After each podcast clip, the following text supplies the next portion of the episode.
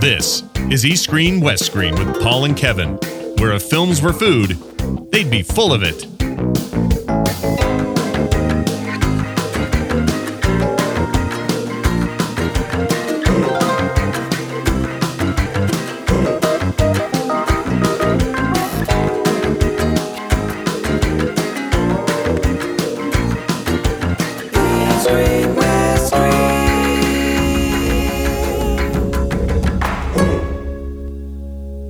Everybody, and welcome back to another episode of East Screen, West Screen. This is episode 56 for Tuesday, February 22nd, 2011. As always, I am Paul Fox, and joining me is my regular friend, guest, and co host from somewhere in the Fragrant Harbor, Mr. Kevin Ma. Hi, everybody. How's it going, Kev? Uh, pretty good. I'm right now. I'm looking at my new, uh, fresh iPhone. Ah, Yes, I have sold my soul to Steve Jobs. You've converted. But Yes, now you've already got the iPad. Why get an iPhone? Yeah, well, uh, uh, mainly it's um to use for video calls between families. I have families overseas, um, and it just is a lot easier. Plus, they could see me, um, which could be a bad thing if they could see how messy this place is. But anyway, yeah, it's mainly for video calls. Um, because my old phone, anyway, I've been using that for two years, and it was time I switched providers, and it was a good time. Hmm. Well, I mean, you know what they say. You've got a month or so, and you're gonna have an iPad that can do all that. well, it's okay. I mean, I'm not gonna carry my iPad everywhere. You know, it's just it's too big and it's not portable enough. The iPhone was really nice. Um, I don't know about it as a phone right now, but it's um it's a good multimedia, multi-use device right now. But um, anyway, let's let's talk about movies. Which we actually iPhone and movies. We'll be talking about this later on. But yeah, let's talk about movies right now. Yeah, because we are here to talk about movies. We talk about movies from Hong Kong to Hollywood and other stuff in between. And speaking of other stuff, we're going to have a special guest joining us uh, today. A man who some might consider a founder in this experiment that we call podcasting. Um, maybe a grandfather because he's been doing it for such a long time, although I don't know if he's quite that old that uh, that label would stick to him. Um, but you may have heard his name uh, in the interwebs, and that is Mr. Scott Johnson. Welcome, sir. Hey, hey, thanks, thanks for having me. I'm Yeah. I'm excited to be here. I'm trying to let that grandfather term sink in a little bit, figure out what that means. Yeah. I'm not old enough to be an actual grandfather by any means, but uh, well, I suppose I could be if my kids were a little more lascivious. But no, they're they're still fine. I don't I don't suspect I suspect I'm still a good 10 to 15 years away from any of that garbage. That'll be good. So We- we'll see. yeah. Yeah. Um, But uh, thanks for having me. I'm I'm really happy to be on. well, it's it's great to have you here and have a chance to talk with you. And really, I'm looking forward to picking your brain um, on a lot of different subjects. And I guess we'll first start off by you know talking a little bit about podcasting because we may have some listeners out there who you know are based over here in Asia or based in Europe who may not have heard about you, although I doubt it if they're of uh, having any interest in podcasting whatsoever. Um, But your start in podcasting goes back a number of years now. Um, you were kind of podcasting long before people were podcasting, and uh, if if my memory serves me correctly, you started out with ELR. That was kind of your first show, um, and that was really Uh, an close, extension yeah. of your cartooning, right? Yeah, it's um it actually goes just a little bit further back than that. Um in well, I mean, technically I was dorking around as a kid with recording stuff and sharing tapes with friends and you know, podcasting before the distribution method existed, but um you know, I, I guess we were sort of sharing files in, a- in a weird way. But um, really, the whole thing kind of started in 1999 when I was working on a, um, I was doing some just freelance work for a, a video game mod for a game, or for a modification for Unreal Tournament back then, which was kind of just hitting the scene and being really big. And it was called Infiltration. And it, uh, people asked me to describe that mod. If you could, if you could go back that far in time and imagine what uh, a precursor to like the modern warfare games was like. That's kind of what these guys were trying to do. Hmm. Um, you know, modern tactics and all this. And I was really into it. And they had they had the first time I'd ever seen iron sight. Speaking of first, like looking down the barrel of a gun kind of Mm. thing, and it was pretty cool. So I just thought, well, what can I do in this community to sort of support it? I'm not a programmer. I don't make games, but you know, what can I volunteer to do? And it started first with some, you know, re- I did a video, a, a website that reviewed maps for the for the mod, and then I, you know, moved up to doing some stuff on forums and some other things. And anyway, I had this idea. Well, why don't I? Wouldn't it be fun? MP3s are kind of the thing to talk about now. I know how to make them, so wouldn't it be kind of fun to make, you know, some kind of show uh, that supported the show, and it would have interviews with the developers, and would have you know feedback and all this stuff. I had all this these ideas in my head, and at the time, I was just coming off of about six years of doing a regular radio show at an AM station locally, uh, a computer help show. That uh, just you know, that, so the bug for radio was always in my head, and I thought, well, let's just try something here. So we just did these, you know, little half hour uh, things. I say we, I mean me main, mainly. Um, and we would shoutcast it live, but then we'd also put it up, you know, for for download. And this is long before RSS or any kind of aggregation or ways of, you know, easily getting stuff to people. And certainly it was well before, um, you know, iPods had hit the scene. Not well before, a few years before that would happen. And so a lot of that stuff just, you know, it was just kind of an MP3 on a website, and you would hear it on your web page, and that, that's how you consumed it. And uh, as you might imagine, it wasn't a huge deal and didn't spread far and wide or anything, but it was okay, and we did all right with it. Um, it was in 2001, while I was still doing that show, that I launched the comic, the Extra Life comic, and was working on that pretty heavily, and decided in 2002, I want to say, to branch out and do another show. This one called Extra Life Radio, that would just kind of support the site and the fans and foster community and all of that. So I just kind of translate what I'd learned there and move it over to that. And for a long time, it was kind of a one man show. And that show kind of didn't, um, in fact, I think it went about a year and then I kind of put it on hold because, again, there was no great way of getting this to people. It was just sort of, well, if you know about it, then you come to the site, you can click on the file and listen to it or download it and, you know, play it in Windows Media Player or something. And it just wasn't awesome. But that's kind of how it worked back then in 04 you suddenly hear about this podcasting thing and i went oh this is it. This is the thing. This is the stuff i've been waiting for. So i jumped on it um, quickly and crazily and i just had to do it. And let's see i guess it would have been uh, late 04 early 05 i started extra life radio again but again with rss and all these new things that were happening. Uh, this is even before itunes supported podcasting native, natively and all that but that's when it really started taking off for me and the rest is they say is sort of history but um And yeah at, i mean i mean i've had this bug for a long time at the same time, um, or around the same time, you started experimenting with other kinds of streaming. If I if I remember correctly, like you did, you did have you started out with uh, Diary of a Cartoonist, which was just kind of like a it was you cartooning at first, hmm if I remember, and um, sometimes it was a lot of times it was just like uh, sped up sketches, and you were one of the first people to really do that and putting them on YouTube. And then later, Yeah, later it- remember- it, it, kind of changed into more of a personal diary. But then other, Yeah. if I, I, I remember, it seems I, I recall before you changed over the site, um, or maybe this was on. I'm thinking of UStream or, or one of the other streaming sites you used to use. You used to have saved clips of like you cartooning, and I think um, maybe uh, one of your co-hosts, Brian Dunaway, um, you'd both be commenting as you were drawing.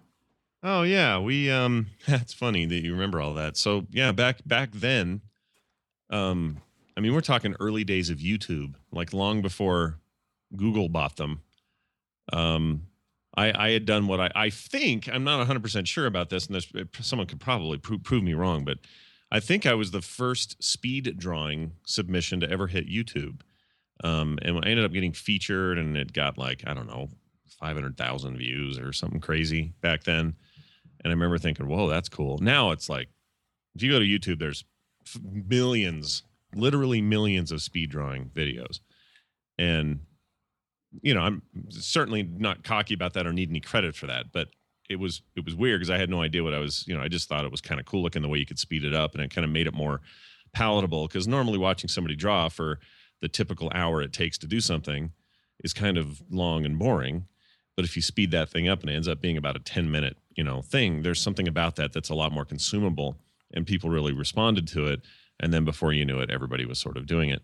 Um, this doesn't feel like that long ago, but man, things have changed since then. That's so weird. But anyway, yeah, this uh, the Diary of a Cartoonist thing did start as that, and there was a lot of these sort of speed drawings and me doing different techniques and just showing how I did the comic and stuff like that. And Brian Dunaway did sit in on a few of those, and he and I would hang out, and that's how he and I he and I first kind of hooked up. He was he was a fan of the comic first and foremost, and had contacted me here and there, and we started up a sort of a conversation, and that turned into well, what will surely be a lifelong friendship. But um, uh, you know, Brian and I are pretty tight now, and and we you know we communicate on a lot of levels, both with podcasting, and he's you know he hosts or he's co-host on a couple of the shows I produce, as well as uh, he was one third of the ELR team before that retired, and you know Brian's a Brian's a big part of things, but.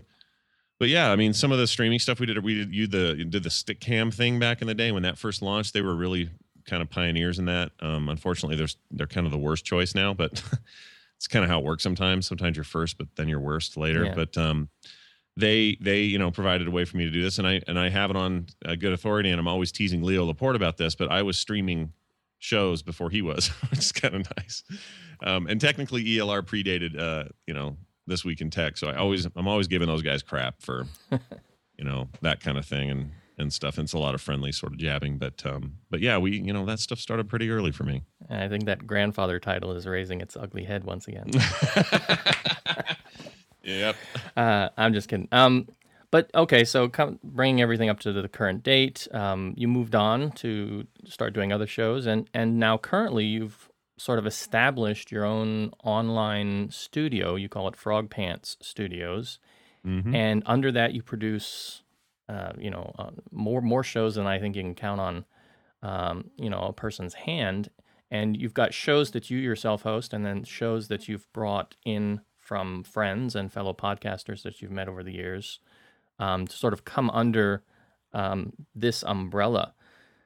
And in doing that, you kind of made the transition from you know doing this sort of as a hobby on the side to actually quitting your regular job and taking a lot of what you do, including your cartooning work, to the sort of professional level and doing this as a independent business.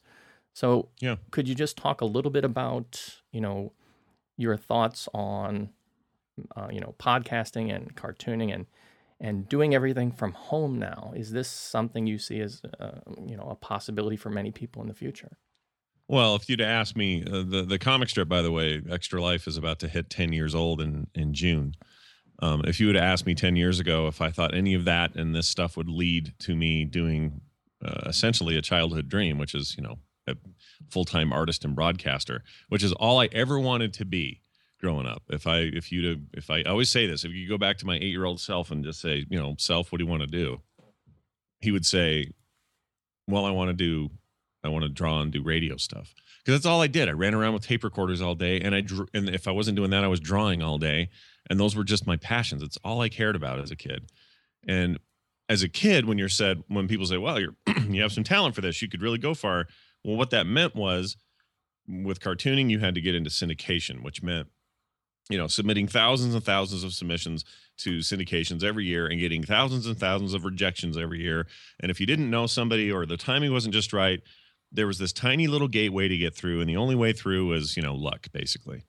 Um, it's because so many people were, you know, you you you could only have so many Gary Larsons, Charles Schulzes, and you know, Bill Wattersons in the world. They're just you couldn't eh, you couldn't have some breakout new cartoonist every week, but that's what we all wanted, right?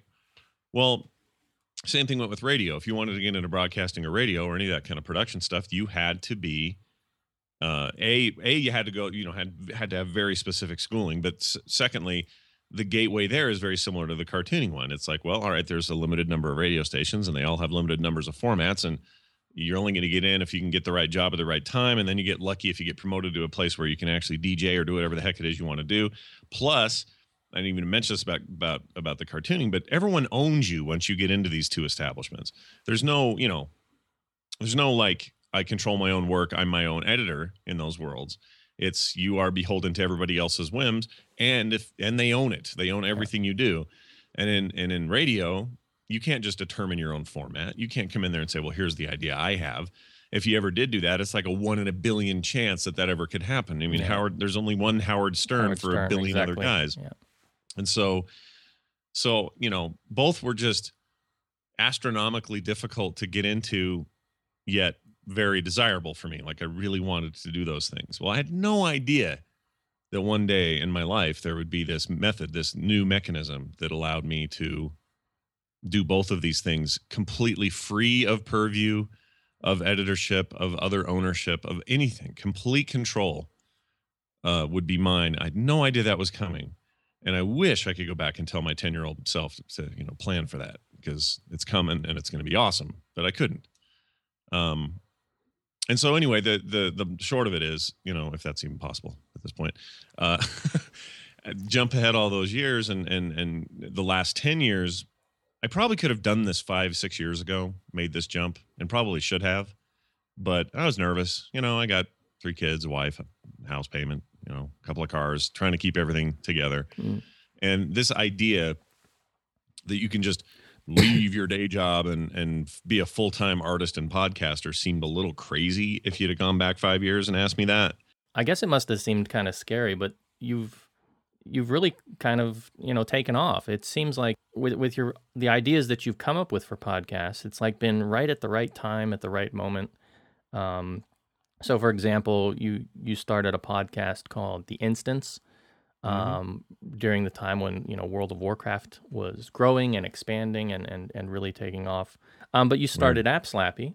Uh, right Mhm. when you know the app store was coming up and and that was sort of taking off and so your show took Mhm. off Yeah. um, and then you started doing uh, the thing we'll talk about next which is film sack which is your Mm.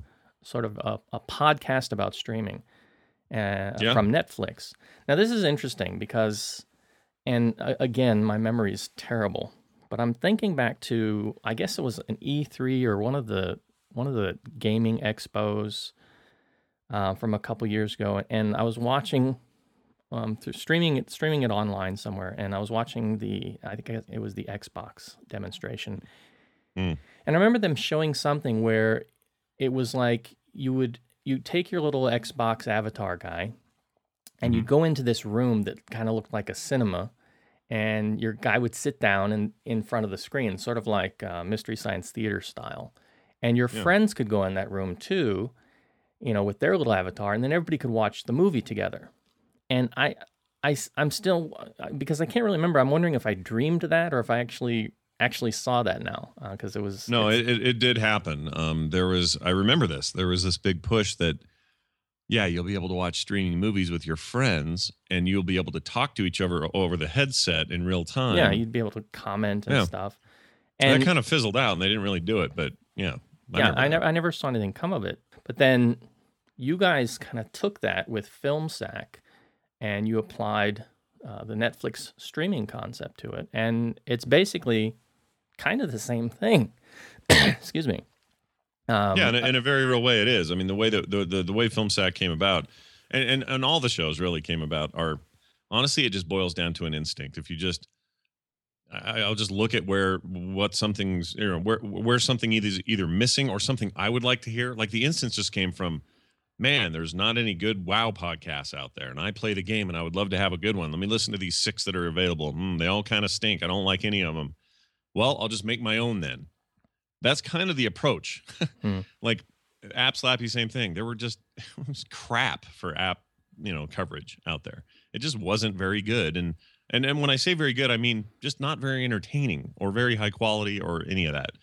And so I said, well, I'll just I have a buddy Eric. He and I are really into apps. We talk about them every day. Well, let's just do a show, and then we don't have to talk about them every day. We'll have a show to talk about them on, and and that's kind of where those things come from. And then you know, boom, they end up getting a bunch of traction and stuff like that. And film FilmSack's not that different, except that it isn't that there was a specific need. But what I was really into is like, okay, well, we have this new delivery method for film, and specifically with Netflix, but it doesn't even have to be them per se. It just happens to be that they're the ones, you know, breaking the ground and doing it. Um, and I and there's nothing more fun for me. I used to friend uh, had a friend named Andrew in high school and in our twenties, where and I don't see him as often as I used to, but he and I would just love to get together on weekends, rent some terrible science fiction movie, and then just sit there and laugh and talk and laugh. We're like we're barely watching the movie. We're more having fun with what the movie's doing, saying, and and and stuff like that. It's very mystery science theater, but a little bit more loose. Like mystery science theater, as much as I love it and I think it's incredible, um, but it's it's also a it's a it's a more stilted approach, and part of that is on purpose. You kind of can't have a show on TV where it's a lot of visual and stuff, and you can't constantly be talking or doing it improv style. You kind of have to structure it, and I get that. Um, but I but I don't like that in a more fluid medium like podcasting. So my goal was to say, no, what I want to do here is for regular episodes where we just cover the movie, that's one thing where we're just covering it and we're talking after the fact. But then we'll also do these, what we call bonus sacks, which is commentary tracks for the whole two hours of the film and where we sit and talk about it and you can watch along while we talk. And I love both cases, but in the case of the of the bonus sacks, those are those are us just uh, from the gut, no holds barred, no planning, just reactions to what we're seeing and what we're seeing is you know bad 80s action thrillers and bad science fiction and straight to video goofiness and things that you know people don't necessarily find on netflix on purpose. And then a lot of it's stuff we know as, as kids and we see how things hold up. We recently did the lost boys. That was a whole lot of fun. Um, and we and we and we not so much just tear things apart but we just sort of bask in the glow that is this modern ironic look at you know our childhood our sensibilities about what's entertaining and just and just laugh and have fun. Like that is a zone where i just am in some sort of weird entertainment bliss when we do those shows. And as it turns out again it's a show for me really. But as it turns out that's very appealing to a bunch of other people and that show really took off as a result. I think that's i think the reason is is because we are genuinely having the time of our life in there. That is a blast. Yeah it, I think that definitely comes through. And for listeners, um, if you haven't as yet encountered the film sack, I would urge you to do so. And a good place to get started, especially for those of you who are partial to the East Screen portion of our program, you can check out one of the recent bonus sacks where they did uh, Rumble in the Bronx with our friend yeah. uh, Jackie Chan, and it's a great, great episode. I was I, I think I was laughing more than I was actually watching the movie as I as I watched along and, and listened. Well, what, what's cool about those is we we recommend people watch the movie right along with us if they can, but I kind of don't. I listen to those same episodes later just to get a kick out of it because they're funny, and I don't remember half the stuff we said. And Brian Dunaway always makes me lose it. He'll always say something that just puts me into stitches, and there's things I miss while we record that I didn't quite hear because I'm focused on the movie or whatever. So I'll go back and listen to those just sans movie, just just the commentary. Those can be, those can completely be consumed that way uh, if people so desire. But it, it, honestly, if we had ten listeners to that show, we wouldn't care because we're having so much fun with it. As it happens, it's it's been a great success and it's our second biggest draw right now on the network. And um, I'm just I, I couldn't be happier with it. We're having so much fun. Well, let's talk a little bit about consuming um, things like films and and cinema, and um, some people may already know this about you uh, if they follow some of the stuff that you've done and some of the things you've talked about. Um, but you're pretty much a, a, very what they would call a very early adopter of uh, new technology, and you have kind of made the transition to get away from television altogether. Um, mm-hmm. you've, you've, mentioned that you basically use Netflix, um, you know, and Apple TV, and you watch a lot of content on an iPad now. Um, wh- what do you think about, you know, uh, making that transition? Um, do you think that that's going to be the, you know, the, the thing of the future that traditional TV and TV stations are kind of be a thing of the past, a archaic relic? Well, I think what'll happen. See, here's the thing that nobody considers, and that is that companies like Comcast and and Time Warner and um, oh geez, just traditional, you know, the satellite. These guys have bandwidth and delivery mechanisms that are incredibly valuable. The problem is not the method that we're receiving them. Like my my big push isn't, oh, I want it all with the internet. That's where I want all my stuff is just the internet. That's the only service provider I want. That's actually not true. I would like to be able to say, yeah, the internet's great, but how about less of my bandwidth goes toward downloading movies or watching movies on streaming and goes more toward other stuff I want to do with it. And then that movie and entertainment stuff happens in a more real time, less buffered way with established bandwidth. And the problem is that the people that hold the keys to that to, to those doors aren't allowing that to happen. In other words, Comcast is ridiculously slow at accept first of all accepting the fact that this shift is happening and b responding to it in a way that will establish them as king of the hill for forever and the way they do this is they stop doing the traditional method of well here's 50 channels for our lowest entry thing and then here's 150 uh, by the way uh, 149 of which you don't care about and then here's our 300 channel option. Quit doing that. Like quit quit doing these big packages full of literally you know 95% of channels you don't care about but you're paying for anyway just to get the five you do care about and start offering them individually start offering them as smaller package deals and say well all right well i want the science package. And that includes discovery channel you know um, um, I'm trying to think of some others, uh, Animal Planet, whatever, uh, some some grouping of similar stuff, or be able to go in and just say, I want Discovery, I want um, uh, FX, and I would really like to have AMC, please, and then also TNT, and thank you, we're done. And give us give us an a la carte solution that that that is still traditionally, you know, going to come through all these cable boxes, come through all your homes in the same way, come through the satellite boxes, whatever, and let us have that television experience in the same way that we're starting to get it through Netflix, Hulu, Amazon Video on Demand, so on, Apple, everybody. Give us that experience, but with those traditional delivery methods, and you will have me back as a customer tomorrow. It, the, the problem is I am not like right now the way I do TV is I, I did I cut off I cut off cable and satellite completely. So I save about nine hundred dollars a year that I was paying otherwise.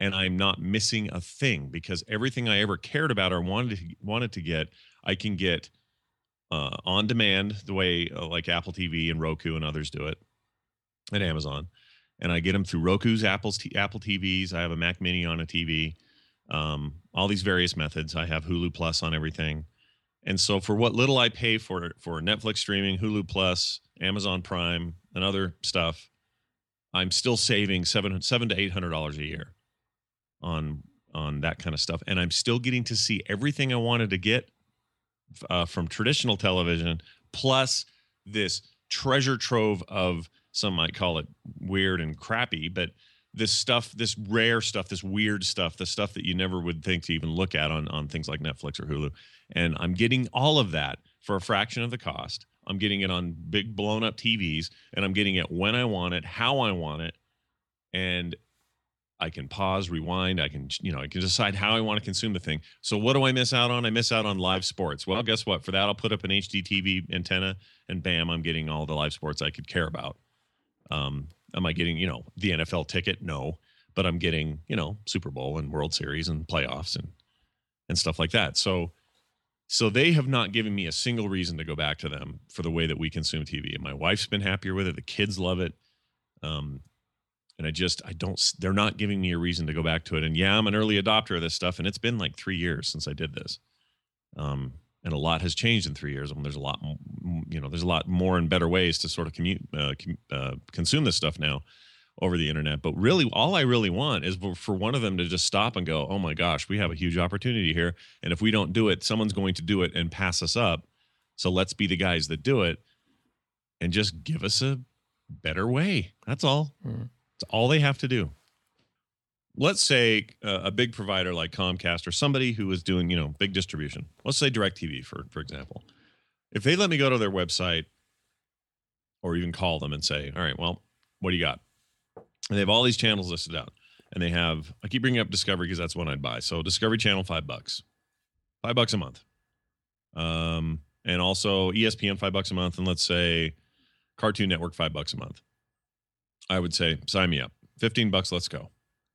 Now, even that compared to what you can get on Netflix stuff, if you're willing to wait for Netflix stuff to get things, is not that good of a deal. Like I can consume a whole lot more entertainment on, on Netflix right now for my piddly amount a month than I can get for $15 for three channels. But the point is that I get, I just need more choice. Like I just because I don't care about all the other stuff I'm paying for. I just don't care about all that other stuff. Local channels, fine, whatever. That's I can get that over the air, but but like you know, I just don't care about Telemundo and freaking QVC and hundreds of other wait just a waste of time channels that Mhm. I have no desire to be on or, or be in. And I remember when the big impetus came for me to make this change, I remember my wife and I were sitting down watching something and skipping through commercials on TiVo. You know, it's the other thing is we just, you know, what's the commercials have become kind of just, I don't know, they got to figure out a new way to advertise to me because I'm just jaded. But I'm, I'm sitting there going, all right, I have 300 channels, but I don't feel like I have anything to watch. Mhm. And that's weird, right? Like that's a weird feeling to think that you have that much stuff. It's like showing up to a banquet and finding out all the food is made of plastic. It's just like, well, you know, why am I at the banquet then? Yeah. Like, why did I pay for this? And instead, and that's mean, that's when we made that choice. And then suddenly I felt like, oh man, for my nine buck, ten bucks a month from Netflix, look what we can choose from. It's this huge thing with just endless possibilities. And you know, suddenly something will show up that's brand new, and we'll get all excited. And then something will show up that's, you know, 25 years old, and I haven't seen since I was a kid, Mhm. and we get equally excited about that. And it's just nonstop, get you know, uh, choices. And I don't feel that feeling of uh, I've got a million channels and nothing to watch. There's always something to see, and any of the TV we're into, we have options for. If it's not on Hulu, it's on the site of the thing that's doing it. If it's if it's not there, it's available through iTunes the next day. And paying, you know, a buck ninety nine for an episode is no big deal because in the larger larger scheme of things, even if I buy a few entire seasons that way on on on Apple TV, I, like that's how we're watching Justified, which is a show we are really really into, Hmm.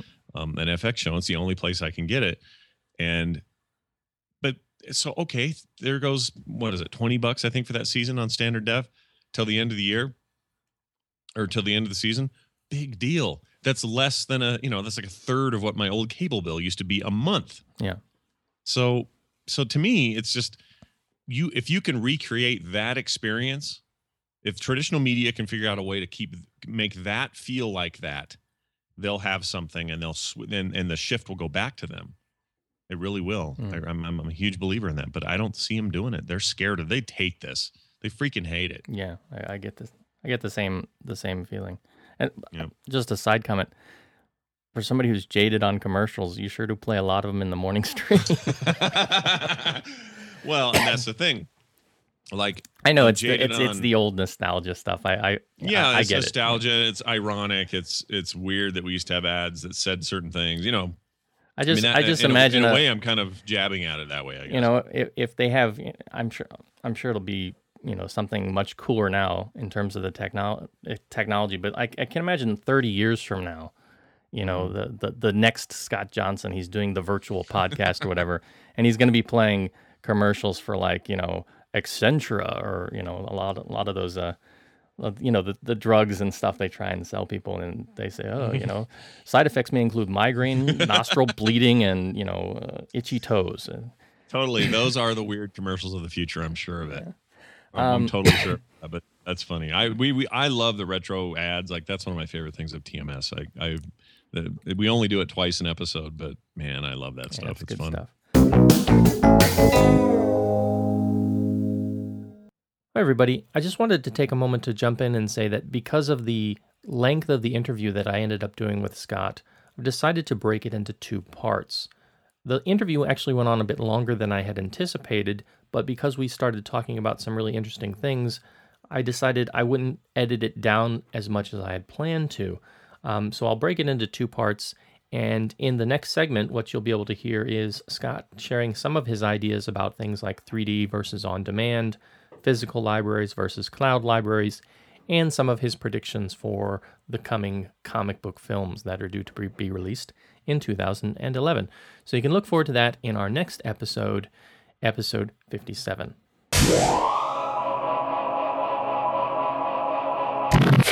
All right, what's the news this week, Kevin? Well, a uh, couple of news. Uh, this one we don't have a link for it, but I was looking at the Apple Daily website, uh, some of the news items coming in, and uh, the first one uh, says that Jet Li, uh, the star, the action star, who actually said he officially retired from martial arts film with Fearless, says he's looking to produce and act in a film about Tai Chi. Um, uh, do you know anything about the art of Tai Chi, Paul? You want to introduce it to our audience? I don't really know Um, much about. Uh, You know, Martial arts. you go out to any park here in Hong Kong in the early morning, and you'll see a bunch of senior citizens doing it. Yeah, essentially, it's uh, kind of a martial arts um, that, when slowed down, it can be done recreationally. I guess it's uh, apparently very good for body.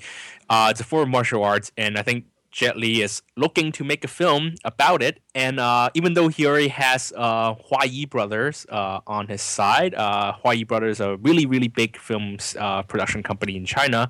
The word is that he's courting um, the bosses or tycoons of multiple companies, trying to get them to become investors, uh, and and uh, by trading uh, cameos, as in he'll let these tycoons uh, be in the film, uh, I guess in exchange for funding. Uh, what do you think, Paul? I mean, didn't mean- Jet Li retire from martial arts? Hasn't he already done the Tai Chi Master movie once? Yeah, I think that could be why he feels a special connection to it. Um, I guess because he's done the film and he, he's, I guess, familiar with the art. But uh, I guess this will be one of the first times he's involved in filmmaking as a producer Mm. and as a star.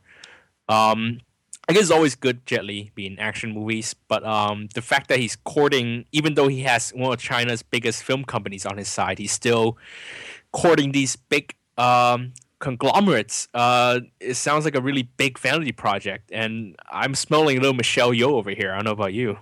Uh, I don't know. You know, it's as long as they don't have an, a scene at the end where he gets in a ring with foreign people and they cheat and you know there's a but he still wins but he dies in the end uh, as long as they don't do that uh, i'll be okay i'll see it Well, it, it's a Chinese-made martial arts movie about you know the spirit of Chinese martial arts. You know there will be a foreigner uh, as a is an evil evil villain.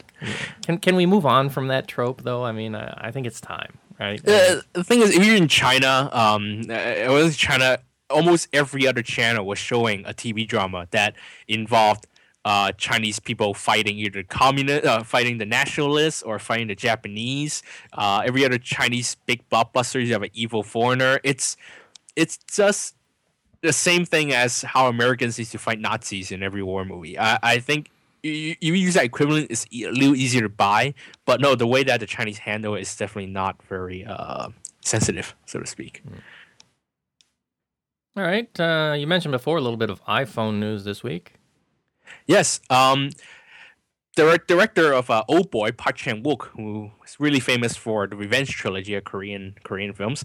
Um, he recently did a, a film entirely using the iPhone 4 uh, as a camera. It's a 30 minute short film uh, made with his brother, uh, and it went to Berlin. And um, there, it won the short film competition. Um, however, actually, it seems like that the, the jury didn't give the the film the award um, for using the iPhone. It's really for the storytelling and and the way he uses um, I think dark magic or there's some supernatural stuff in it. Um, we always know that Park Chan Wook is a very visual visually is very strong director and um, this is a very interesting visual experiment even though it cost I think in addition to the phone, there was a lot of lighting, uh, different lenses, editing, and things like that. And the movie ended up costing the same amount of money a usual short film would. Um, but anyway, it, it, it's it's very it's a very uh, promising news that um, director is able to use new technology and not let the technology own him. Um, it seems like again the storytelling, the the way what he uses, the way he shot the film, uh, these strong uh, directorial skills was what earned the film the award. Um, but what do you think, Paul? Do you think the iPhone 4 could be the next uh, filmmaking device? No, they I you know they've already had. I think they've had a, a festival, some independent festivals where that's been the requirement. Um, but it's a recording device. I mean, it's like any other recording device. You can take, you know, you you I there was a there was a film festival or it wasn't a festival. It was a I think it was a commercial experiment or something where they got a bunch of famous directors and they gave them some of the old Lumiere cameras, the, the some like the early film camera. Uh, it was a replica, I think, but they let some of the famous directors of the world use it to shoot like a minute or 30 seconds or something like that. Really, really, really short shorts, and they put them together. Um, so this is nothing really new. It's just kind of modern because it's got the iPhone attached to it. Yeah, the thing is that uh, many of these young aspiring directors they use smaller gadgets like the new generation of DSLRs, the the the, the, the digital cameras to shoot films, uh, because they're cheaper, they're easier, they're more mobile. But the fact that Park ended up using hundred thousand dollars to shoot this iPhone 4 film, I don't think it really bodes well for the iPhone 4 as a filmmaking device later on. It's, it seems like more and more of a gimmick. Well, I mean, by the same token, you've got people out there making, you know, these independent knockoff movies, um, like uh, what was it, Star Wars Revelations and uh, the Star Trek web series that's going on, and they're doing it on shoestring. I mean, literally shoestring budgets. And uh, granted, they do get a lot of people donating time and things, but you look at some of the things they do, and you know, some of the standards they have. And I mean, it, you know, the acting's kind of cheesy because they're not getting professional actors, but in terms of the effects and in terms of stuff where a lot of money is sunk into in terms of you know modern film. Um, it really calls into question some of the budgets that go into things like you know like an Avatar or um, the next big superhero epic, right? Mm-hmm. I think that if you've got skills, you can take anything that's a recording device and do something in- interesting with it.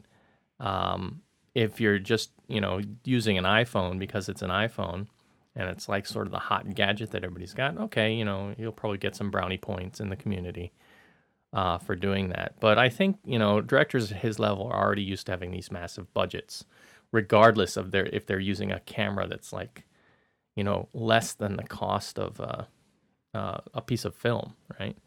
Uh, a film reel that you'd put in a traditional camera. So I don't know. I, it, from my perspective, it's a bit of a gimmick. Uh, final bit of news this week, Kev.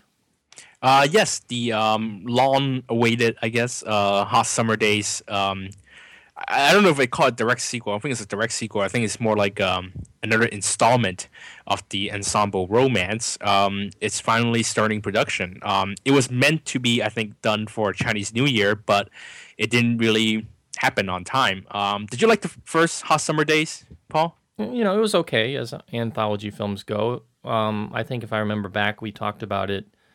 Um, some of the stories were hit and some were miss as is you know usual for these type of anthology stories. Um, but is it is it called Hot Summer Days two, or is it called something else?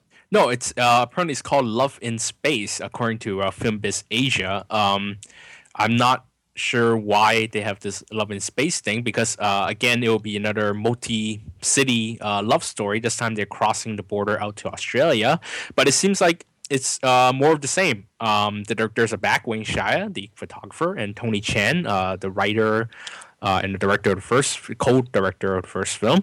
Um, and different stars. Uh, three of the stars from the first movie will be back. Angelababy, uh, Jing Boran, who is the young, the young uh, love interest of Angelababy in the film, and also Rene Liu. Uh, those three will be back as uh, the main cast members. Uh, joining the big cast this time will be Eason Chan, uh, Aaron Kwok, and uh, May, otherwise known in the Love HK film community as Gooey. Um, so at least they got Heavenly King back, but um, it seems like uh, the cast is not strong this time. Uh, I'm not saying Eason Chan and Aaron Kwok they're not good. Um, I like them, and especially Gooey. That's that's great news for for at least Kozo. Um, but it's not really getting me all that excited. The cast isn't getting me excited. Um, they do they did promise, however, there will be a lot of cameos uh, this time around again. Uh, just like the previous film, they had um, a pretty high profile cameo by Maggie Cheung.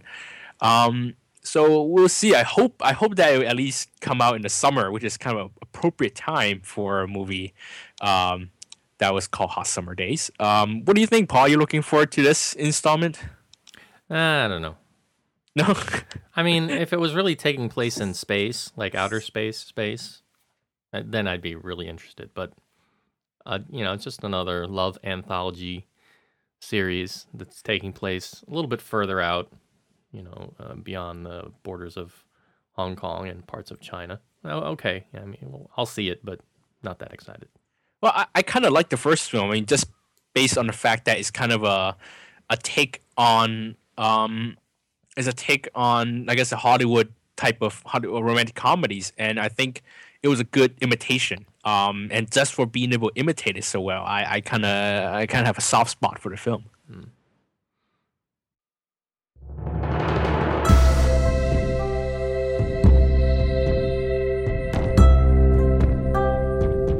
You're listening to the East Screen West Screen podcast. Visit Kongcast.com for more.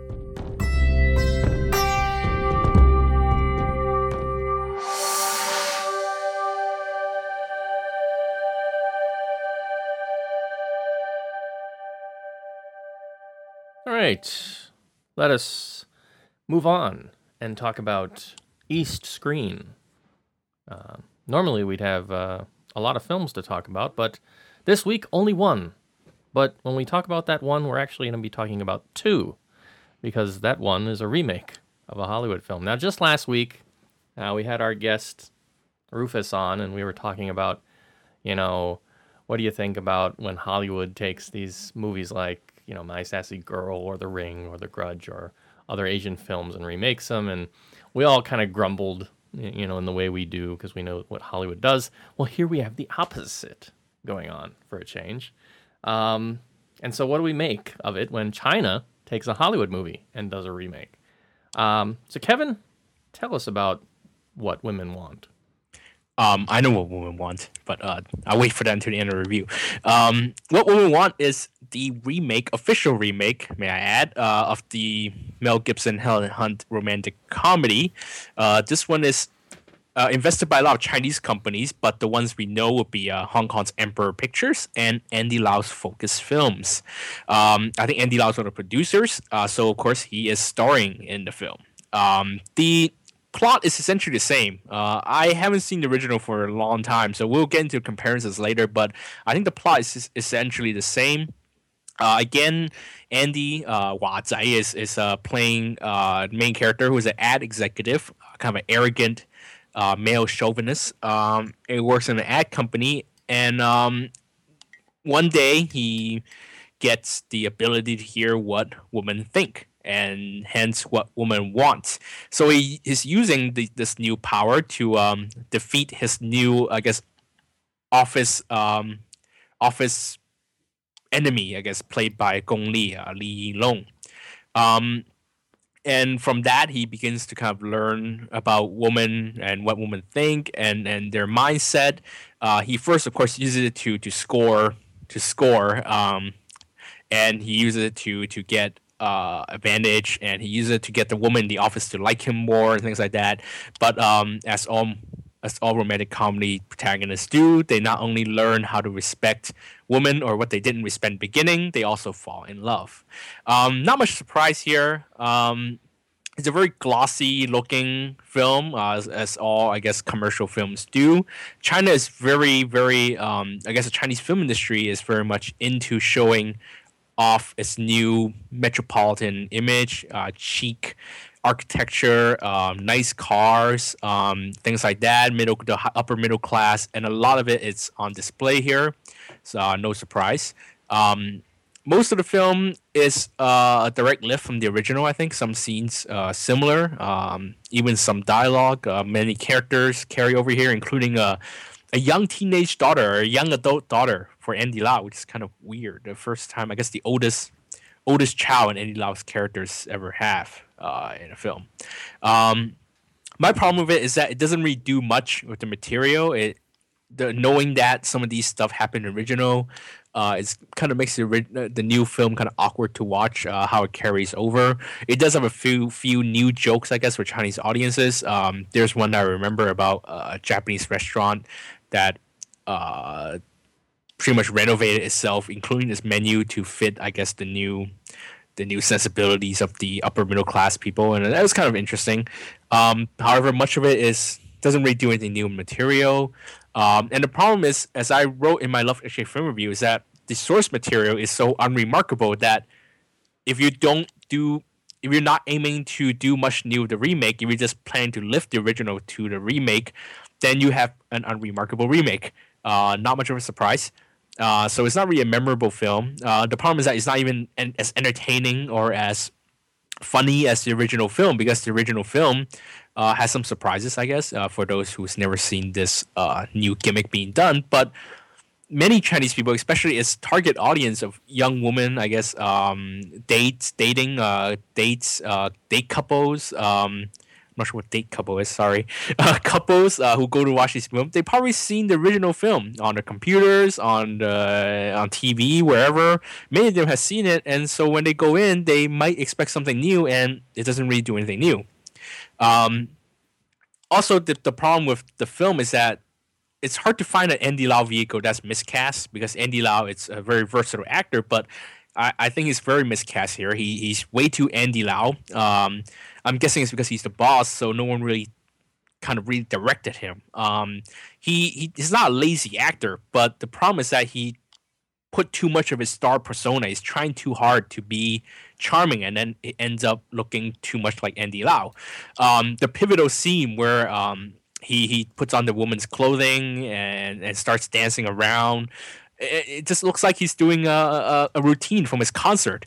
Um, and the part where he goes up to the stage and sings to to charm Gong Li, uh, he carries the mic like a pop star. It's all very Andy Lauish, and it's hard to buy him as the male chauvinist. It's, it's hard to buy him as in the Mel Gibson's role, and I'm talking about pre breakdown Mel Gibson even.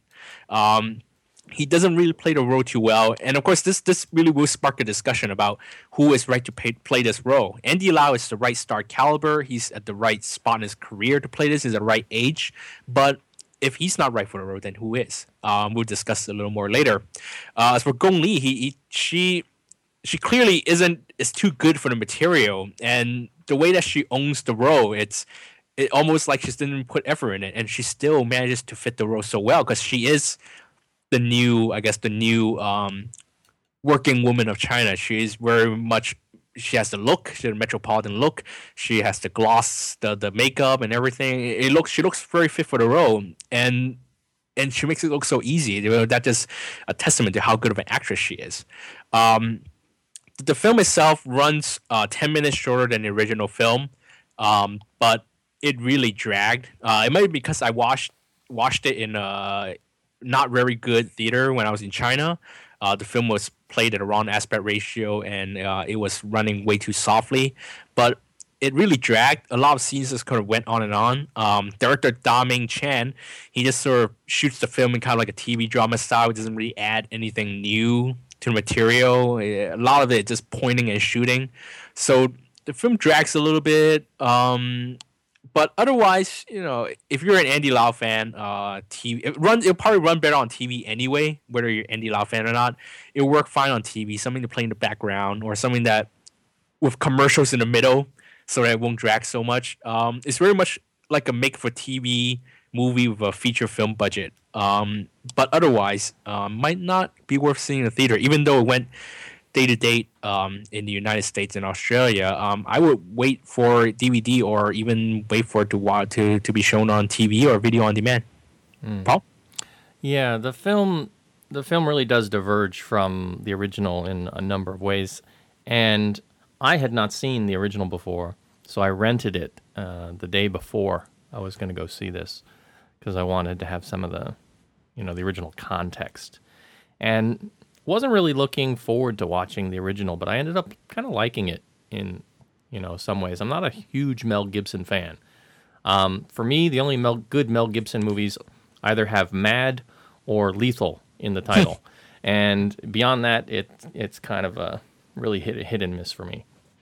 Um, but in, you know, in the original, uh, if you've seen it, uh, you'll remember that the character played by Mel, um, his background is very instrumental in the reason he is the way he is.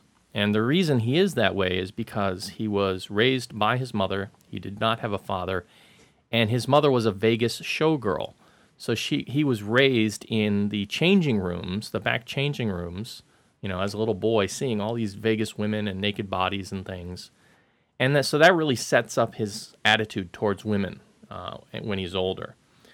And that's not here. Here you've got Andy, who's raised by his father, who's sort of this revolutionary uh, you know party member and he's a he's a choir singer and he sings revolutionary songs.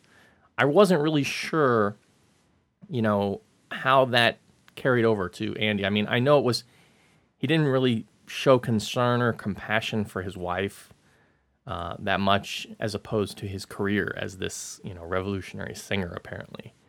Um, and so that's why you know Andy becomes misogynistic. I, for me, it didn't make the connection. Maybe there's a cultural gap there, though. I will admit that. Um, but some segments do mirror the original exactly. Others try and uh, tread some new ground. Um, but yeah, like you said, Andy's character is just not believable, in part because the sex is removed from this movie. Mhm. Yeah, it is really sanitized. There's no sex in this movie, and the original is about Mel going around sleeping with people, as many girls as he can. I mean, um, and there's one relationship that he has with a character in the original. Um, um, I can't remember the actress uh, who it was, but um, he has he has this this this relationship with this coffee shop girl, and you know that starts out as sort of a one night stand and develops into this almost kind of uh, bordering on crazy, um, stalkerish kind of relationship, and they try and pull that off here, but without the one night stand encounter, it doesn't really work. Um, it just seems kind of out of place. So, excuse me. Yeah, it was really strange because the way that the Andy Lau character here charms the woman is to not have sex with them. Yeah. both both Yeah. cases. Well, I mean that th- that was what they did in the original. Um, He, you know, in the original, he kind of says, you know, he he plays the nice guy. He pulls the nice guy card and says, "Oh, I want to go slow," and then that makes the girl like jump his bones.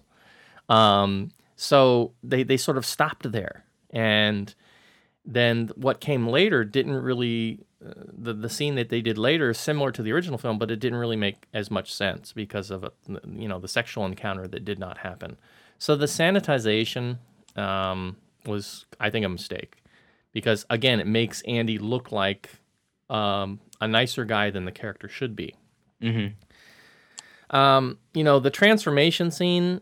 Uh, they you know it's kind of the same it's kind of different there's there's actually an outtake at the end where it shows him uh, doing the leg waxing that mel does in the original. Um, but that wasn't actually in the movie. They cut that. And instead they gave us some scenes of like andy trying to smoke a tampon and um, putting a maxi pad on and like stuff that was never in the original that you're just kind of looking at going what the heck right? Um, but you know, okay, I, I guess they were trying to get some comic relief in there with ladies' products, um, a bit more so than the original. And the word of the day is anima. I, didn't know if you knew that. I didn't know that.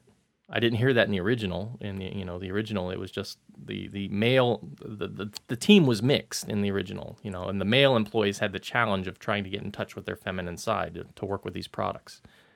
Um, here, it was like all the team was men. It, it had a few funny moments. There was a really great crack against Edison Chen. I, I don't know if you remember catching that, um, uh, where uh, Andy was talking with the daughter when she brought home the boyfriend, and uh, he couldn't remember her name, her boyfriend's name, you know, because the, the daughter doesn't have a good relationship with with the father and she says you know you never listen to anything i say and she's like you know what, what's my boyfriend's name? And he's going through this list of names and uh, he, he lists up edison chen and uh, we- had a good laugh.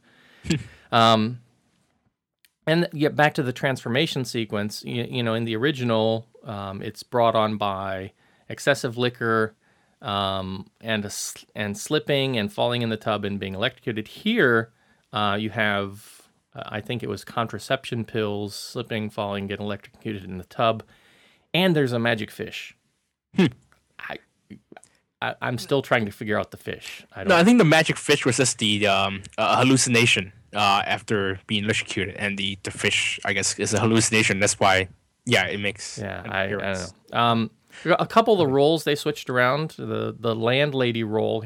Um, here Andy has a landlady, um, who was basically both the maid in the original, and Bette Midler, uh, who had the cameo in the original as the psy- psychiatrist. So they got one lady to pick up both roles here. And but hey, Anya was here. Uh, I, I was looking in in this one scene. There's a dinner date, and it's Anya. I haven't seen her in like forever. and here she is. And I don't even think she had like one word of dialogue. Um, and then along with her, we got Russell Wong, Michael Wong's somewhat famous American actor brother. I mean, what more could you ask for? We haven't seen him in Hong Kong since um, um, um, musical singer, I think, with Anita Mui. Um, and then the last thing I remember seeing him in was uh, one of the Jet Li movies, I think. Uh, but yeah, uh, Russell Wong up there on the big screen with uh, Gong Li. Uh, but you know, we were talking about Apple before. Both products feature, or both films featured Apple products uh, very prominently. So if you go back and watch the original, you'll see Mel Gibson and Helen Hunt, you know, working to the wee hours of the morning on the you know old uh, desktop and notebook apples that they had back in the day. And you see Apple people working on apples here too. So um, I guess Apple carries on as a sponsor. I don't know. Um, but for this film, th- there were some moments where it's really too self-referential. They make a joke about Andy looking like Andy. They make a joke about Gong Li, or the character looking like Gong Li. Um, not funny, and they didn't do that in the original. There was never a point when somebody came up and said, "Oh, hey, you look like Mel Gibson," or "Hey, you look like Helen Hunt." You know, it, it just kind of broke the wall a little bit too much for me. Um, and one of the things I thought that was really missing here was in the original, um, because of the background of the character, right? He, um, you know, growing up in Vegas, he had a, a strong identification with Frank, Frank Sinatra music. But then so did Helen Hunt, and he discovers this later on that they they both like listening to Frank Sinatra, and that you know the music is used to sort of bind the characters together. Um, and I kept thinking, okay, are they going to do that here? Is it going to be are they, are they going to be like old revolutionary songs, or is it going to be Andy Lau songs, or or what is it going to be? And they never really went on that angle, and I, I think that, that that was something that probably needed to be included here. Um, but just watching the film, the overall look of the film, really bad continuity in some places. It just jumps around from like day to night to day, and it's just like things seem to time seems to be missing in places. Poor cinematography. I was really expecting this film to look beautiful, and it didn't. It looked bland. Um, you know, you were saying that this is, you know, another one of these films that's like focusing on the upper class and trying to highlight the city. Um, the skyline looked gray. Uh, a lot of the scenes kind of just looked gray and bland. Um, to compare it with a a, a, th- a, film that I think had much better cinematography and looked a lot brighter and, and co- more colorful as a city film, um, you could go back and look at Sophie's Revenge, mm-hmm. and that just stands out in just in terms of the look and the cinematography. It stands out hands above uh, this film. So yeah, um, I'm I'm I'm afraid I have to have to say, you know, if you're an Andy Lau fan, if you're a diehard Andy Lau fan like myself, uh, TV it. You know, uh, if you love Andy, because you're gonna want to see him in it. Um, if not, and especially if you've seen the original, I, am gonna say flee it. It's just not that good. Um, you, would probably be better spent, and I can't believe I'm saying this, to go and watch the original. Um, yeah. Uh, what What do you say, Kevin? No, I, I think I I don't know if I go as far as flee it. I think if you're interest in the film, um, it's interesting to see the, the, the differences they they have. Um, I guess, and you're right. You know, if you're an Andy Lau film, uh, Andy Lau fan, of course you're gonna see it. Um, and you know, again, he's very Andy Lau, so you're gonna love it. But um, even then, I would say again, I would say watching on TV with commercials, so it doesn't really drag as much. Um, same for anyone who's interested in the film, and that's really the most I'll let it I'll go. Maybe video on demand. Um, but don't bother trying to watch it in the theater. Hmm. Yeah.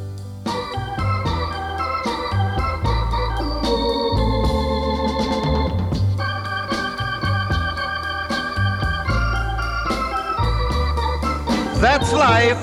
That's life. That's what all the people say. You're riding high in April, shot down in May. But I know I'm gonna change that tune.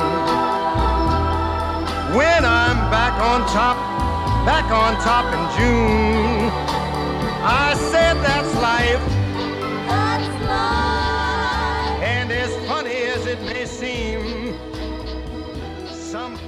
get their kicks on a dream. All right. We don't have any West Screen films.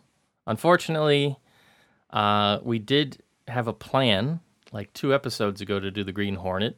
Uh, didn't get a chance to get out and see it. Was planning to do it for this episode. And last weekend, there I am on the computer saying, hmm, I think I need to watch the Green Hornet. Uh, you know, and I go and I look at the movie times, and there's like one show at like 9.30 at night and it's only playing in 3D. There, you know, there's like only one cinema that has a 2D version, and it's like way out somewhere I'm not going to go. And so I said, oh, it looks like I'm not going to see Green Hornet. Um, and so we do apologize. We had planned to talk about it, but uh, we'll just have to save that for another day. Um, but instead, I thought what I would do is uh, take a few moments to talk about some blue uh, a Blu-ray because the guys were on the site were kind of talking uh, initially about um, the Stephen Chow movies, uh, A Chinese Odyssey, parts one and two, and there was question um, from you know one of the listeners who was saying, you know, is you know is the the set worth it? Um, and this sort of led us to what we were talking about last week when we were talking about you know just good entry points for Stephen Chow films and whatnot. And I had been intending to get some of this. I'm trying to start of you know get some of the more classic films that are out on Blu-ray and add them to my collection now, slowly but surely. Prices are still pretty pricey, and I decided I'd break down and go ahead and get this set because I hadn't seen them for a while. And I thought I'd talk a little bit about it. So this is the uh, Megastar two disc uh, Chinese Odyssey set, Blu ray. Uh, comes in a nice little uh, dual disc package. You, you pull it out, and it's got you know two sleeves that fold open. Um, but once you open it, what you see is the uh, the plastic inserts are the kind that are just kind of stuck to the cardboard, um, and they they're those kinds where if it gets a little bit warm, the glue will melt and they'll they'll just come right off. Um, so in terms of the the cheap level here, um, the the quality of the packaging, I it could could have been a bit better. Um, so I'm a little bit disappointed that the the discs themselves um, played well, but the quality, um, I'd say, you know, not not all that great. Um, is these are in supposedly 1080p. Excuse me um, with a um, uh, where's the, a 1.85 uh, ratio, uh, full HD, but they they don't look all that great. Um, the, the, the you know the transfers, and a, a few of the a few of the scenes and a few of the shots uh, do well, but a lot of it looks washed out, um, still grainy in places. Um, and this is just due to the way the film was shot in in some ways. The the I've always felt the first film, part one, um, there's not a whole lot to look at and see there. Um, it you know it's it's basically these two sets. You know, one one being in, inside a cave and the other being in, in the desert. The second one gets a little bit more interesting. They've got some more panoramic shots, um, some more scenery that I think uh, looks a bit nicer uh, on the Blu-rays. Excuse me. Um, special features. There's uh, director's interview uh, and a trailer, and that's basically it. The director's interview does have subtitles, so that's a plus. Um, the story, if you're not familiar with it, it's um, it, it's basically a, a play on several episodes of that happen in the Journey to the West. The Journey to the West is a, is like a very massive book series. Um, I think I think it's uh, I think it's three books, or is it two? I have to go back and look in my library. Um, depending on how you get it, they they sometimes they'll break it up into different volumes, but it's really long. But a lot of it is basically a lot of repetition. It's um, you know one chapter is monkey going with you know his two companions and uh, the monk who's been tasked to go to the west to get the scriptures and they go to one mountain and there's this kind of demon and the demon wants to eat. Everybody wants to eat the monk because they all say he's gonna. If you eat his flesh, you'll have immortality and and superpowers, basically. Um, and so that's the thing. Monkey's tasked with protecting the monk um, for this segment. The, um, Havoc in Heaven is the whole story of sort of the origin of the Monkey King before he gets tasked with protecting um, the monk and going to the west. And I always enjoy that story a little bit more because in this point, it's basically going to the mountain, going to the town, going to the mountain, going to the town. And at every stop, somebody's trying to get the monk, and the Monkey King has to sort of come in and save the day. And there's some kind of temptation um, that serves as sort of a moral justification in the story. so basically, they take a, a couple of the the more famous creatures uh, and enemies, and they compact them into this story. Um, then you've got Stephen Chow, uh, who's playing the Monkey King, and basically, he makes the goddess Guanyin angry, and because of something he does, he's very cocky, as the Monkey King's prone to be. So she punishes him by um, casting him 500 years into the future and having him reincarnated as a human being, and he takes the name Joker, and he starts to encounter uh, these two uh, demon women. Uh, one being the white bone, white white bone ghost, I think, and the other being the Spider Woman, um, which are variations of the demons of the classic story. Uh, here he has you know, affections for one of them, uh, played by Karen Mok, and that basically sets up the first story. The second story then is um, he has the Pandora, what they call the Pandora's box, which looks like this kind of strange, um, you know, movie clapper uh, that when it shines in the moonlight, it, you can travel in time. And this was basically the same device that if you saw the more recent, um, just another Pandora's box from last year, um, the same device being used, and they're, they're they make a lot of jokes and references back to this movie. um, so in the second movie, he ends up going backward 500 years in time through an accident of the box, and in this this time he meets a Athena Chu's character, and so he's got there's a love triangle going on, but uh, he's also competing with the Bull King and uh, Princess Iron Fan, the Bull King's wife. Um, so there's a lot of craziness, and it's borrowing bits and pieces from uh, stories that a lot of people in China, I would gather, have seen in other movies or other TV dramas, as there's been quite a lot about the Monkey King.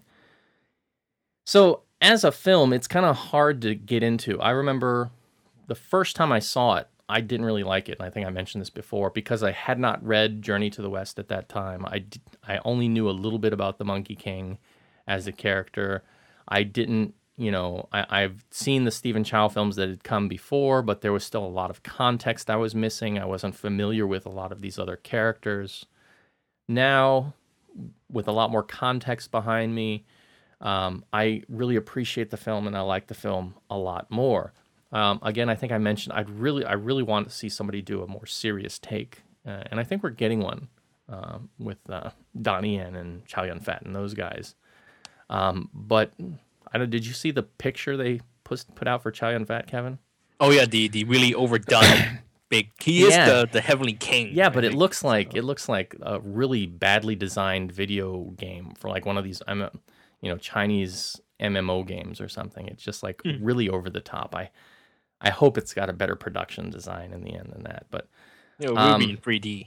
I, I am looking forward to that to, to a more serious take. But I'd say um, if you have if you already have the DVDs, um, th- there's not a lot that the Blu-rays offer. Uh, again, because of the way it was filmed, um, you know, even even watching in the cinema, I remember that some of the scenes just were not shot very very well.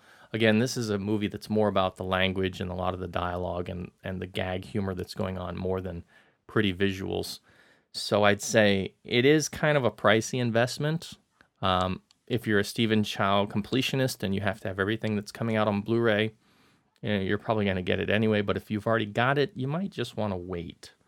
Um, I'd really love to see somebody come along and get these away from, you know, some of the current handlers and, you know, do some remasters of them and go back and put in some new interviews with people and um, some really good DVD features. You know, one of the things that that that they could do, I think, would be to have connections.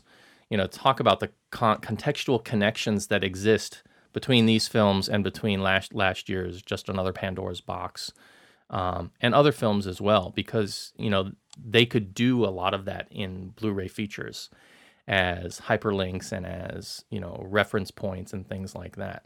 Uh, a little sort of uh, mini Chinese Odyssey-opedia, um, which would be something that'd be great. But of course, we've talked about this before. That's time consuming and it costs money to produce, and nobody's really interested in doing that for Hong Kong films right now. So, um, so yeah, that's uh, that's what I would say. Um, it's a bit of a pricey investment if you don't have them and you're already getting Blu-rays. Um, and you you know you're ready for more Stephen Chow, I'd say go for it. But if you've already got these on DVD, um, there's not a lot there uh, to be attractive for you. So you might just wait. A uh, little context. Um, this Blu-ray set came out in 2008, I think. Uh, that's actually just only one year after literally the first Hong Kong Blu-rays came onto the market. So it was a relatively young format, and I think um, Media Asia was was um, eager to get their older catalog titles out, and this, of course, um, they already remastered this one for DVD. So, it kind of makes sense for one of this to be the one of the first catalog releases. And like I think we've already agreed over many episodes that Hong Kong companies just they don't either receive enough money or they're not getting enough sales from the old DVD remaster versions to justify um, a true, you know, Criterion style remaster. And also, like you said, the print, the the origin, um, the original print just wasn't that well shot. It was one of the first, I guess, bigger bigger Hong Kong films to be shot in China. Um, and I wouldn't be surprised if they didn't. They were working with uh, inferior equipment or inferior print, yeah. inferior film,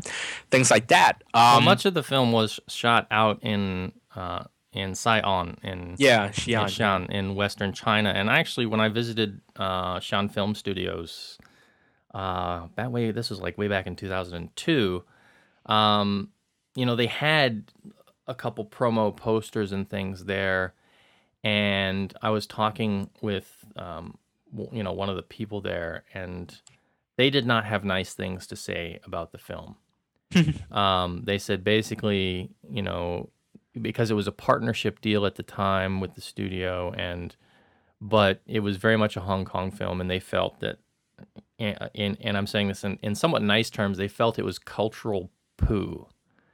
um, were were you know kind of the words they used, but a little bit stronger. Um, so yeah, I would. I, I mean, I could see that. You know, especially some of the shots you see, they're like way out in the middle of the desert for some of these shots, and I'm sure some of the equipment was not faring well. Mm-hmm. Um, and uh, I'm sure they had problems with production. And you can you can actually see a difference again in parts of the first film and parts of the second film uh, where where you know, like I said, I think uh, the second film holds up a little bit better. They've got some better cinematography and things in there. Um, but yeah, it, it, it doesn't make the transition to Blu- Blu-ray nicely. All right, Kevin, you have any other upcoming video news or stuff you want to talk about?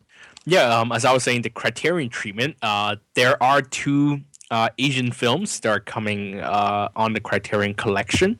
Um, the first one is uh, Edward Yang's Yi. This is a final feature film uh, made in 2000, which is why I managed to sneak it in on my um, 2000 to 2009 Best of the Decade list. I made I, I called it the best film. Uh, it it's a kind of minimalist drama, I guess, about this uh, family in Taipei and uh, the lives of each member um, and and the little paths they take in their daily lives. I think it's a wonderful, wonderful film. I have the Criterion DVD that was released a couple of years ago, but now it's uh, making a transition to Blu-ray. Um, Blu-ray.com has reviewed it. Um, the images look great, um, even though Edward Yang sadly isn't here anymore to um, supervise the transfer. Uh, the film apparently got got a pretty significant uh, visual upgrade um, from the DVD print. Uh, and that was already Criterion. So imagine how great it would even look if it's a real improvement on Blu-ray. Uh, the sound uh, in 2.0 Uh, not many new features. Uh, the the features from the old DVD uh, is carried over to Blu-ray. Um, I have ordered a copy of this, so I may report back later on and talk about uh, how much better it looks firsthand. But that is definitely one of the older, I guess, the new Taiwanese films to look out for. Yi Yi Edward Yang. The other Criterion film is I think it's already out. It's um, Hirokazu Koreeda's um, Still Walking. This is, I believe, his most no this is his second most recent film this is before he did air doll last year um, it's kind of his tribute to both his own family and to the films of uh, ozu uh, it's a f- very subtle family drama about um, a japanese family gathering in the countryside home uh, to commemorate the death of um, the older son. Um, so the whole film takes place over the course of a day, and a lot of um, these family um, conflicts come out, and it's a very quiet film, but it's also um, surprisingly comedic, and it's also surprisingly engaging. Um, just watching all these actors, these great Japanese actors, were um, uh, go at each other, but very, very quietly, very subtly. Um, I, I think it's one of the best family dramas to come off Japan uh, in recent years. A very, very worthy tribute to Ozu. Um, so that film, this is the first time it's coming on Blu-ray, and Criterion has picked it up. Um, I've seen the Japanese Blu-ray, well, the Japanese DVD. Uh, I mean, when it first came out a few years ago, and it's a little soft. Um, it's not really a film that begs for a Blu-ray treatment, but uh, again, I seen, I read the Blu-ray.com uh, review, so I seen some stills, and again, the film looks great. Um, again, not a very flashy treatment of the film. Uh, some some features, uh, English subtitled, uh, some making up and things like that. Um, and you know, any Asian films that get the Criterion Collection treatment, I think it's an Asian film worth checking out. So these are the two you should look out for. Uh, sadly, they're both Region A. Uh, so if you don't have a Region A or an all region Blu-ray player, um, uh, then look for other regions. But both are um, Blu-rays that I'm definitely looking out for. I already ordered them, uh, and I'm looking forward to them. East Screen, West Screen. All right. I think that's going to wrap things up for this week's episode. Um, before we go, a couple comments to talk about from last time. Uh, Matt S. wrote in. He said um, that it was good timing on the interview that we had with Rufus and about the Korean uh, Cinema Blogathon. He said there are at least 40 more Korean language films available for streaming over on Netflix. So I guess some Americans are watching. So I, yeah, I had no idea there were that many uh, uh, Korean films, you know, available for streaming on Netflix. That's pretty good news. Um, and he says he goes on to talk about Valentine's Day because we, we mentioned Valentine's Day was last week. He said the good thing about being single on Valentine's Day is you get to pick out your own gift. I ordered a bunch of B movies courtesy of Yes Asia's $7.99 DVD sale. Um, how can a box of chocolates possibly compare to the Blue Jean Monster or I Love You, Maria? As uh, East Screen West Screen's official Yes Asia representative, I thank you for your business, and uh, I hope we see you again. Yes. Every Valentine's Day. yes, every Valentine's Day and all all major holidays. Yeah. Perfect gift. And so, Kevin, I expect for next Valentine's Day that uh, you follow Matt's example and you give uh, Allison a copy of the Blue Jean Monster and I Love Maria. Because it's better than chocolate, right? Maybe I'll give her a, a copy of Doctor Lamb or The Untold Story. Yeah. Or What Women Want. right? Because the film knows it all. Yeah, so thanks for your comments. Um, we love to hear from you guys. And, uh, you know, if you'd like to find out what we're doing or be find out how to contact us, you can do so over at the website. That's www.concast.com. Um, or you can leave us some feedback over on iTunes. We love to hear from you there. Um, or Twitter. Yeah, we've got this whole Twitter thing that we're always doing. Uh, I, I'm still wasting way too much time on Twitter than I probably should be. Um, but you can follow me over at twitter.com slash foxlore, and Kevin is the golden rock. That's one word. Um, or if you'd like to contact us directly, you can email the show at eastscreen at gmail.com. And you can also, if you like, send along an audio file with a question or a comment, and we can play it here on the show. Um, final thoughts, Mr. Ma? Um, no, it's getting warmer. Um, I don't know what women want, and uh, see you next week. Yeah. and speaking of next week, we've got both Natalie Portman films. It's going to be Portmania. Wahahaha. Yeah. Sorry, I, I try to I try to try to match you there. Yes, uh, yes, we have the Natalie Portman films. Uh, also, uh, a film that you're very very excited about, Paul. Uh, Space Battleship Yamato. Yes, my childhood is about to be relived. And the good news that's currently circulating is that the rumor is that a couple theaters, or at least one theater, is reported to have English subtitles. So I'm super excited. I don't have to bring my Japanese dictionary. Um, so yeah, that's all for next time on our next episode, episode 57. Um, again, thank you to our guest Scott Johnson for coming along and talking with us in the brief interview segment. We were glad to have him here. So until next time, as always, we will wish you. What do we wish him, Kevin? Uh, good good light and good luck. No, no. I, I think it's uh, uh, good night, John Boy. No. Uh, uh, as always, we will wish you good viewing, and we'll see you next time. Thank you, uh, Scott, and um, see you next time, everybody.